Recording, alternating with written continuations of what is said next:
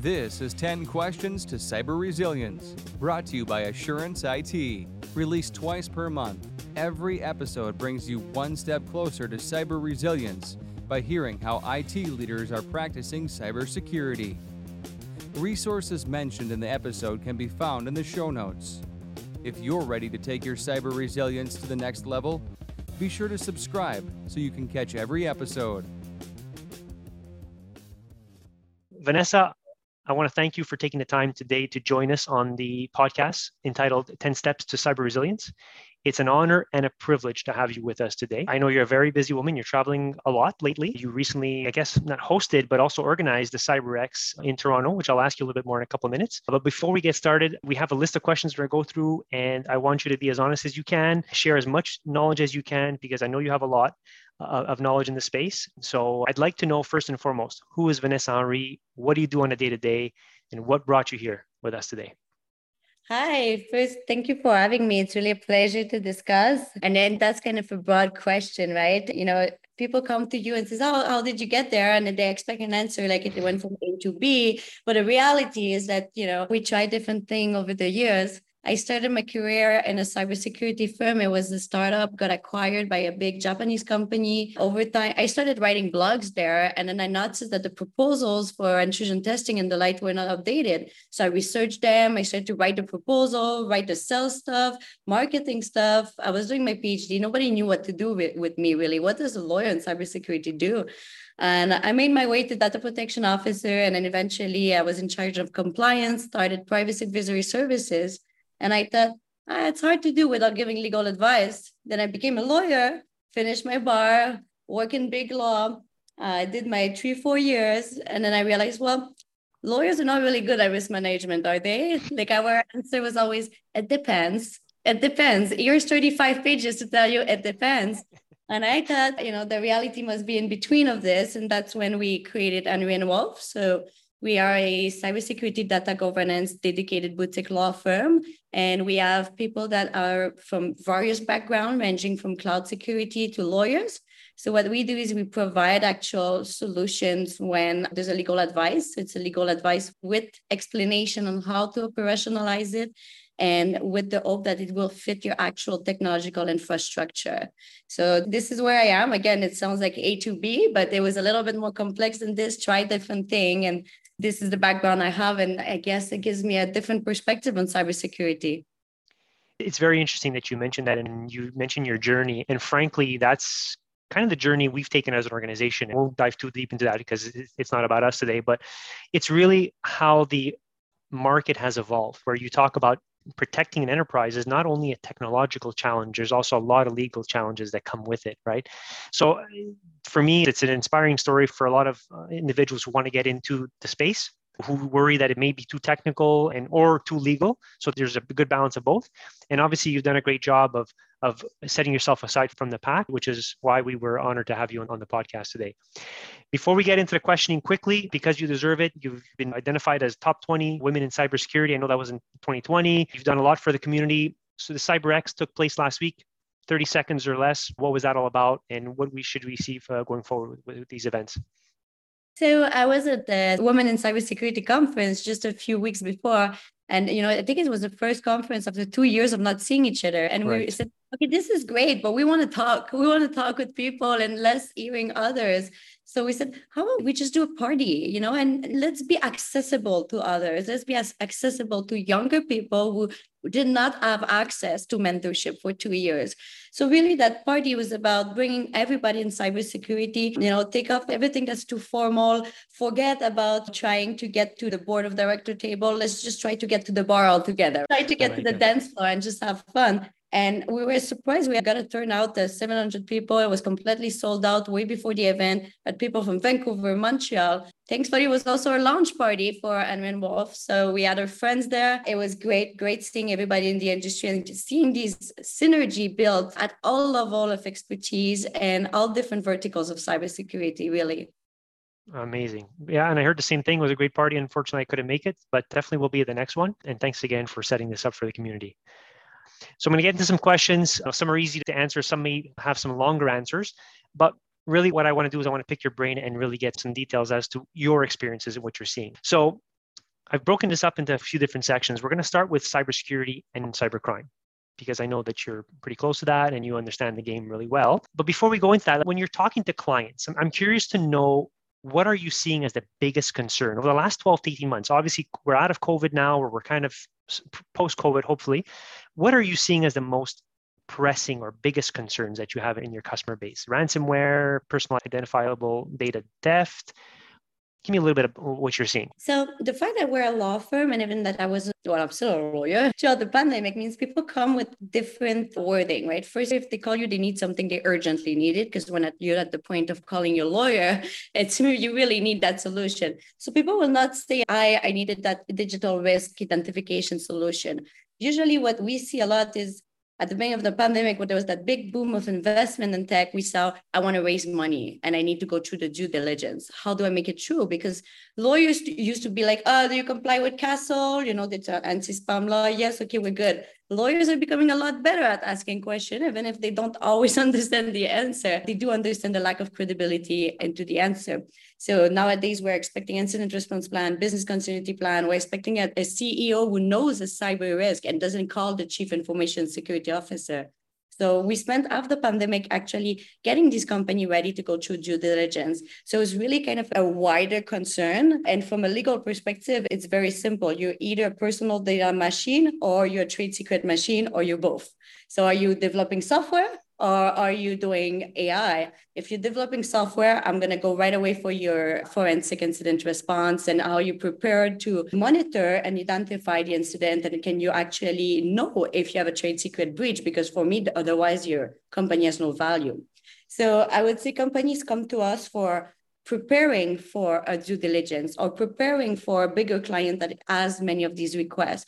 So first part of the pandemic, a lot of requests on how to grow with cybersecurity, how to make sure cybersecurity follows the growth. And once they have these in place, then they can walk toward the solutions. So I like to say that we are like the, the first step towards being able to purchase solutions after. And it, it is surprising, but there are many businesses of any sizes that are actually still at that step. That's why they call the lawyers because they want attorney-client privilege. And the other part, I would say later on the pandemic became uh, everything that is contractual management, vendor management, international transfer of data, lots and lots of contract.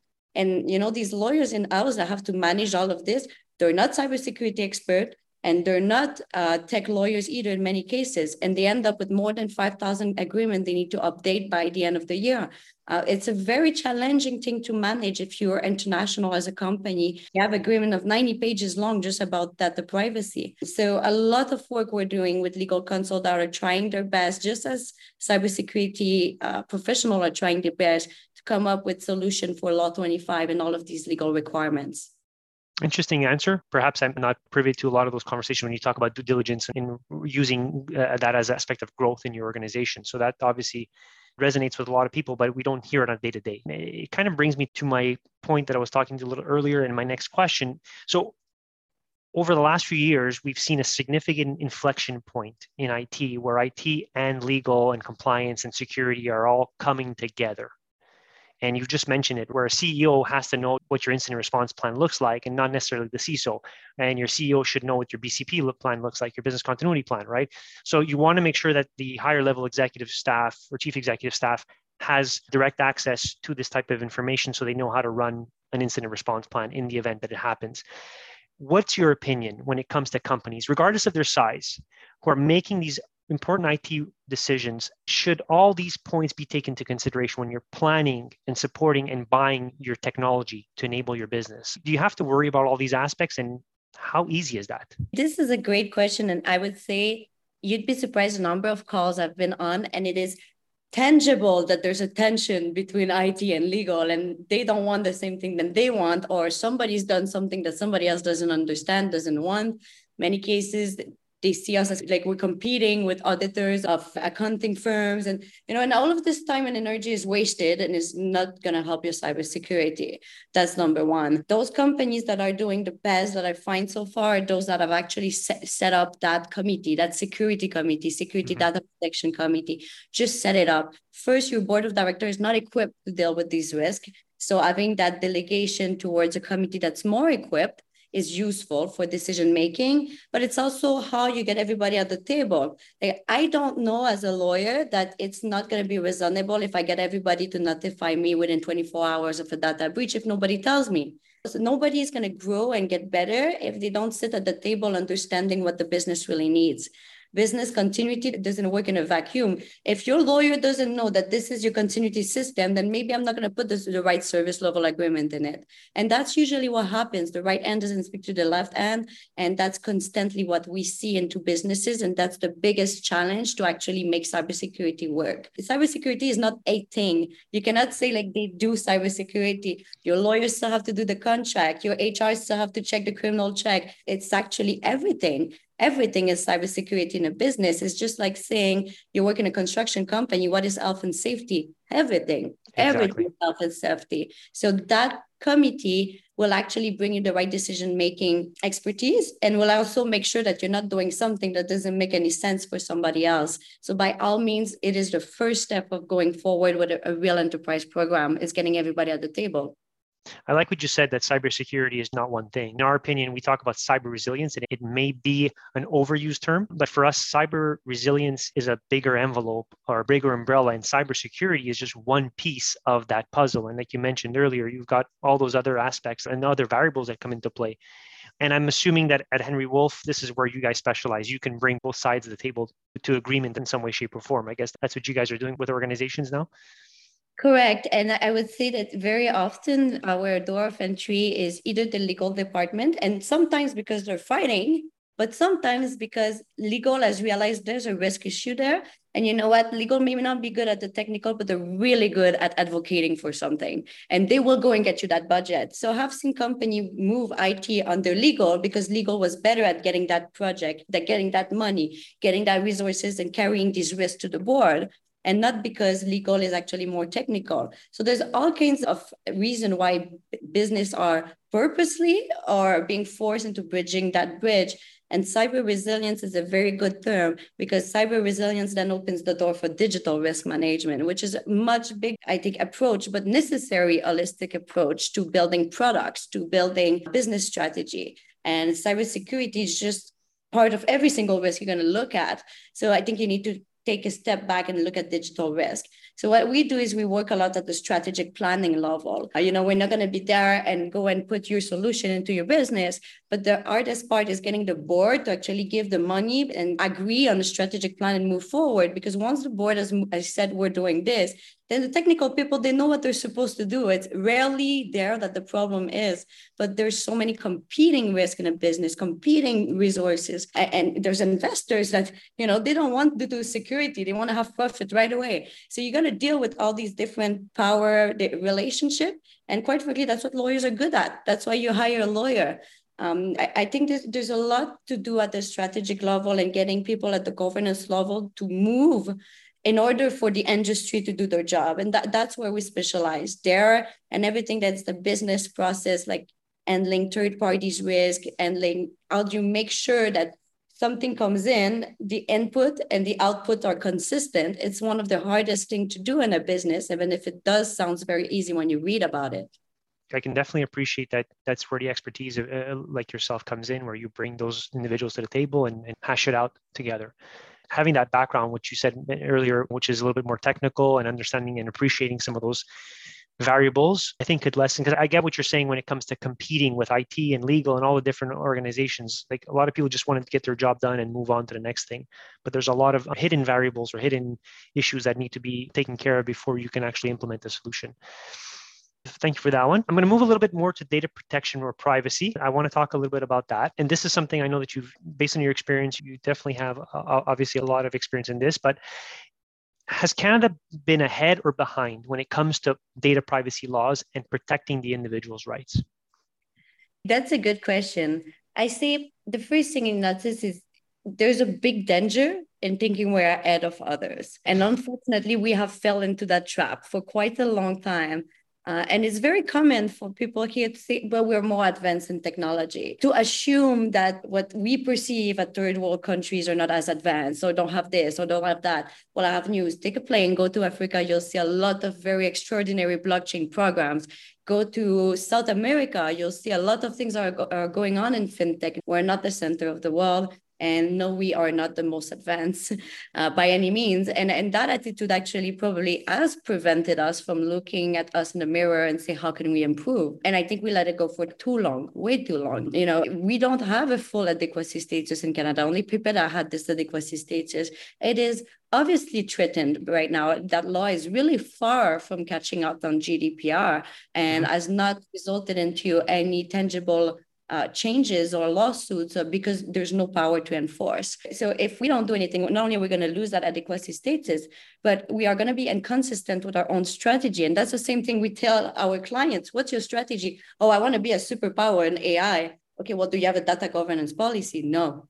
Well, that doesn't work like that. You need to be consistent with your strategy. In Canada, we had this strategy on AI for quite a long time already. So it is about time that C27 was there. Now, maybe it's a little bit ambitious to put the three of them into one law and hope it's going to go through. But, you know, it is about time that we discuss AI. And it did not need to be a legislation. Maybe it just needed to be guidance or whichever, but we can't just go on with the privacy law that's ineffective and just keep building AI and think it's going to be fine after.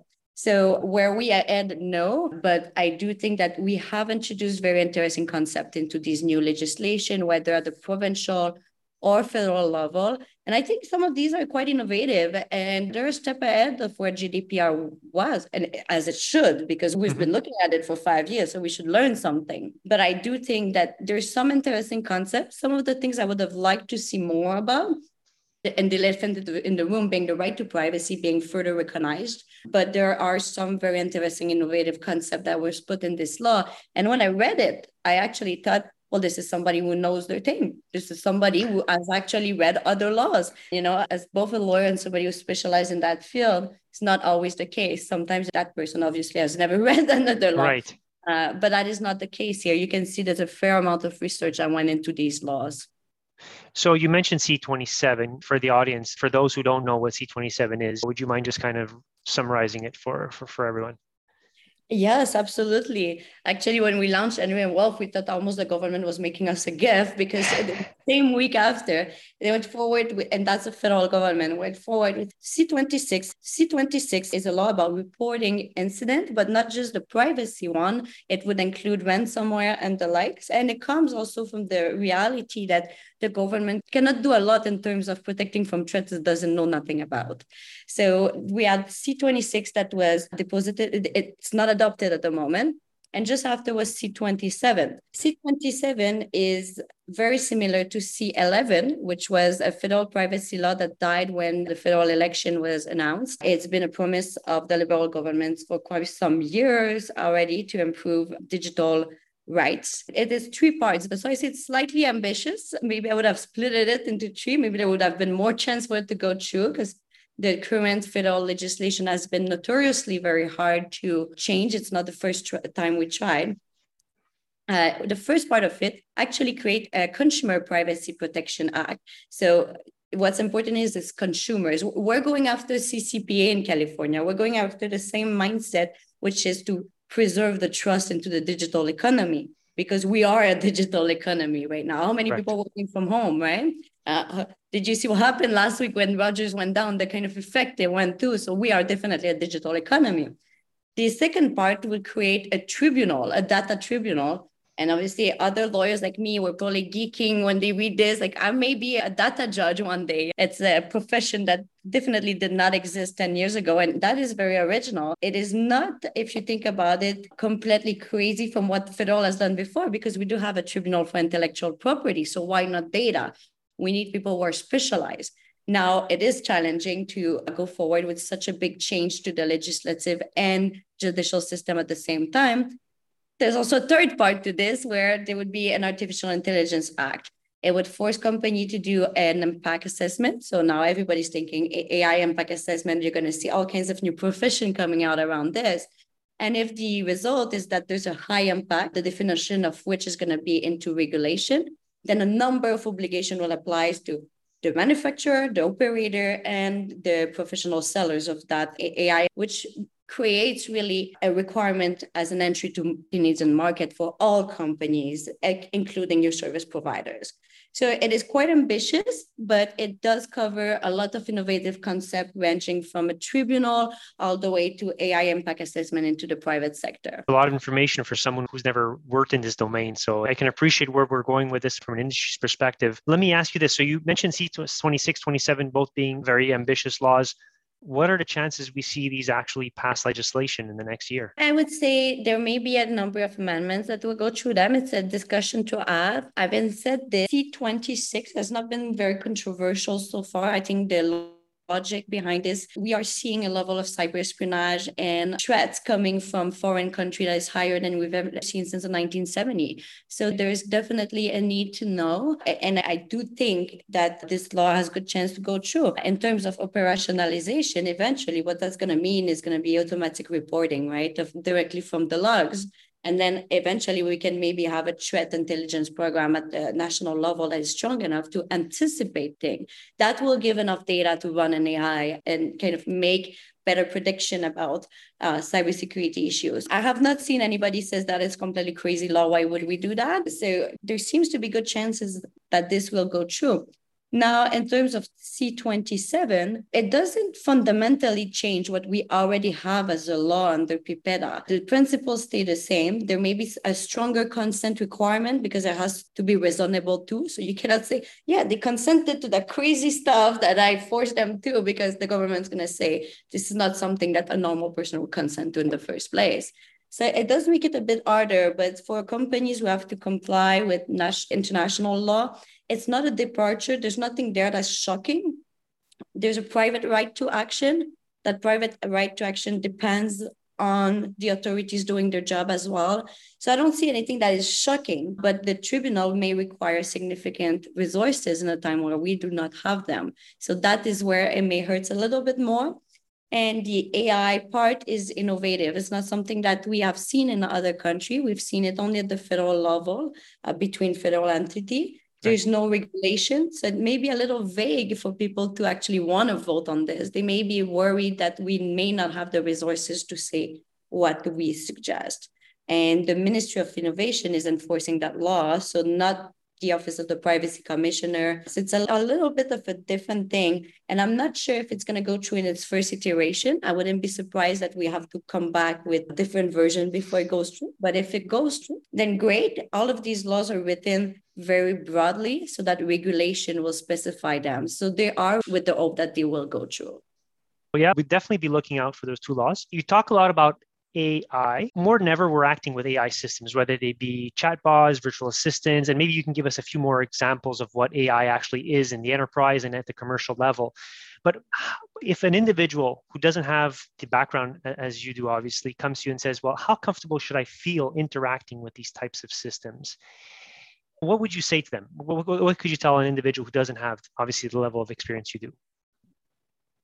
Right. Well, first, I think it all comes back to the notion of trust. There is also a lot of technology I'm not fully making sense of, even if I understand the concept. The thing with artificial intelligence, is a very broad thing. It is more a category of technology than an actual technology. And there's just as many ways to do AI as there's way to process data. So the first thing you want to understand is that AI using my personal data or is it using business data to create business intelligence. So far as business intelligence is concerned, neither C27 is very interested into that, neither are most of the current law, because what it is, is, is using confidential information of businesses, which they are so responsible for. Where we have a concern is where we use personal data and we produce personal data or identified data at the scale of a town so that you can have discrimination or that you can predict what people do and maybe influence their behavior. That's where you have a slippery slope. And that's what mm-hmm. people are concerned about. Very rarely people are concerned about actual things, except maybe you have Clearview AIs, all of these things are a little bit scary. But for most part, most businesses are not doing that. But the fact that they could do that is what is making people scared of giving their data they don't want to be conditioned by their own future that they're not aware of. And that's where transparency comes in. What are you doing with my data? How long are you taking them? Are you using synthetic data? And beyond all of this, even if it's not going to breach my privacy, what would be the impact for my children in 20 years from now if you constantly choose for them what is the best thing to watch next? Will we have these rabbit hole? Will you actually decide what is a good or a bad show? That's a little bit of the concern is the slippery slope. From a cybersecurity perspective, what people very often forget is that these systems are also vulnerable. Like every right. other system, they can be attacked and there's not a lot of talk about it. So I think as a consumer, try to find these systems that will predict, that will take your behavior, because that's usually where the risks are. And then the first thing you can do is be cautious of it like be, be aware of it that thing is suggesting this movie because i just watched this one and this one maybe not because that's really what i want to watch you know have a sense of critical thinking about what is shown to you because if you only react to it uh, that's when it becomes dangerous and then understand how you can control these parameters because sometimes it's very useful. I'm going to say, if I go to somebody else's Netflix, I am all lost. Like, where are my shows? I don't want to see these things, right? So it, it has a sense of convenience, but you do not want convenience to overpower other things. Yeah, and we're going to see a lot more of this as the future comes into play here with you said recommendation engines being designed by Netflix type of subscriptions and so on. How does your organization help companies who are trying to implement AI? You know, how do you help them in the planning process? What advice would you like to offer and what would you do for organizations who are looking to venture into this? Because this is obviously a very key topic going forward for many. First, I think people are always waiting. They're waiting like before they start their ideas. And then like oh maybe we do privacy assessment we look at the impacts of this. But the truth is you can do that with your ideas. You don't need to actually have carried it into technical term to start doing this at the conceptual level. It's a bit like doing a business plan. When you do a business plan you look at is it doable? Is there a regulation against it? What kind of money would i need well doing a project is very similar if you want to kind of low, uh, lower this to the accessible part. And you know think about the human right. Is this an environmental problem what i'm creating? Is this going to create discrimination against let's say people who cannot afford that service? And it's really about asking if if if and if. And now obviously lawyers are good at this. We live in a risk matrix all the time. It's very right. fun for friends. But start asking question. And you know what the most obvious question are always those that hurt. Ask your kid what he would ask you, and he's always going to ask you that question that you're like, that's a good one. But then once you start going into the technical, just keep that updated and just know it's really about choosing between possibilities and which is the best possibilities and an amalgamation of choices. So maybe you can use synthetic data and not only are you going to have a lot less issue on the privacy side, but you may actually save millions on the long run of compliance because you've done that decision. So I know that we think like this is the way to do things, but generally speaking, there's always options. So know your option and pick between your option is really the best way to make sure that the option you have is not a bias. Keep it simple and start small and make your way through the project. I like that approach, Vanessa. I really do. Look, I mean, We've talked a lot about AI and, privacy with you today. Before we wrap up, I, I just want to maybe give you 30, 45 seconds to tell us a little bit more about Henri Wolf and how you can help our audience if ever they are in need. Yeah, absolutely. So what we do is really um, we work with you either from the start of your product, the start of your business. We have clients of all sizes. We have startup, we have an emerging technologies, and we also have critical infrastructure and national security project. What we do is making sure that your project is secured from the start.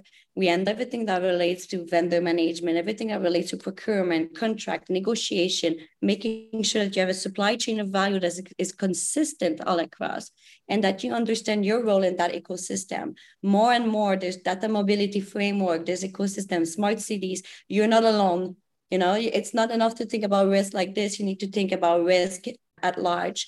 And th- this is the perspective we bring at the strategic level. And whether it's to negotiate an agreement, get you ready for an M&A, or actually responding to an incident, because it does happen, mm-hmm. it's really about putting the right processes in place and making sure that you're comfortable going for these risks. So uh, we do understand that at some point, getting that technical report, getting that assessment becomes a risk if you cannot act upon it quickly. And that organization gets stuck in this, right? They think if I don't do anything, it's negligent. But then if I have the information, it's gross negligence. Right. So they get stuck into a, a paralysis mode. And you got to start walking before you can start running. And you're not going to be able to run before you walk. That's so true. what we need to do is we need to get started. We're going to put it onto attorney-client privilege. We'll get you to understand your objective. We'll get you to start walking. And eventually you'll make your way to this vendor and they'll start making sense for you. But they don't make sense for you day one. It's okay because that's because you don't understand your security risk. We're going to find them, put the right business process in place, and then you'll be able to interact with all these cybersecurity vendor and understand what they bring, understand what kind of insurance you need, and actually move forward in maturity. So it's really about getting Fantastic. you started and you know also managing this very complex contract of 92 pages that yep. nobody I like yep. them. well, Vanessa, uh, you've given us a lot of information to chew on here. We really appreciate it. I hope we can do this again. Uh, soon and hopefully we can get together when you're back in the city but i'm going to say thank you on behalf of myself my team my audience i want to wish you a great day and uh, hope we can chat again soon thank you likewise it was great talking about this all right take care vanessa take care bye bye Thank you for listening to 10 Questions to Cyber Resilience, brought to you by Assurance IT. Assurance IT is in the cybersecurity space specializing in data protection and compliance. Since 2011, they primarily help mid sized enterprises in Canada. If you have questions about protecting your data, reach out to us directly at info at assuranceit.ca or visit assuranceit.ca.